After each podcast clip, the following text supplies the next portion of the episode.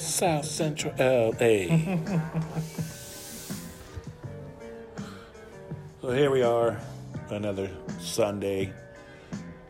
And here it is, podcast. Gonna wrap it up, call it a day. Too much editing going on.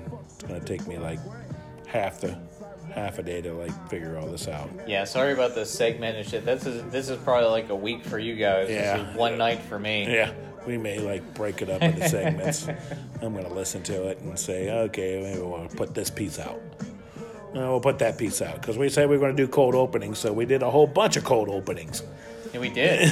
I think a lot of them were good. Of One hot opening and then like at least six cold openings. The cold openings are hot. That's all I'm saying. Is the cold openings are going to be hot. They're hot. I'm telling you, you got to get with it. Get with the program. They're hot. You're hot. Everybody's hot. Hansel, so hot right now. Hansel. Yeah.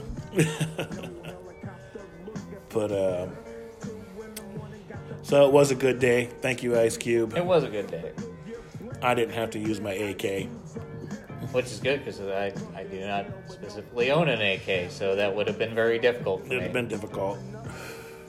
I would have had to acquire one, which involves a waiting period, as opposed to what the Democrats say. You can just walk into a fucking pawn shop or a gun auction and get one. Yeah. No, you can't, but you can get one on the streets when you're smoking crack, like That's a right. certain person. Real easy. Yeah. Oh, Hunter Biden. Oh, smoke crack. Oh, well, he doesn't. He doesn't have to go buy a gun on the street. He's just. Yeah. No, you can just work for He- Ukraine. he's you got don't have people to walk actually around with out an guarding. AK He's like got- anyone who lives in that place. He's got people guarding him while he's smoking crack.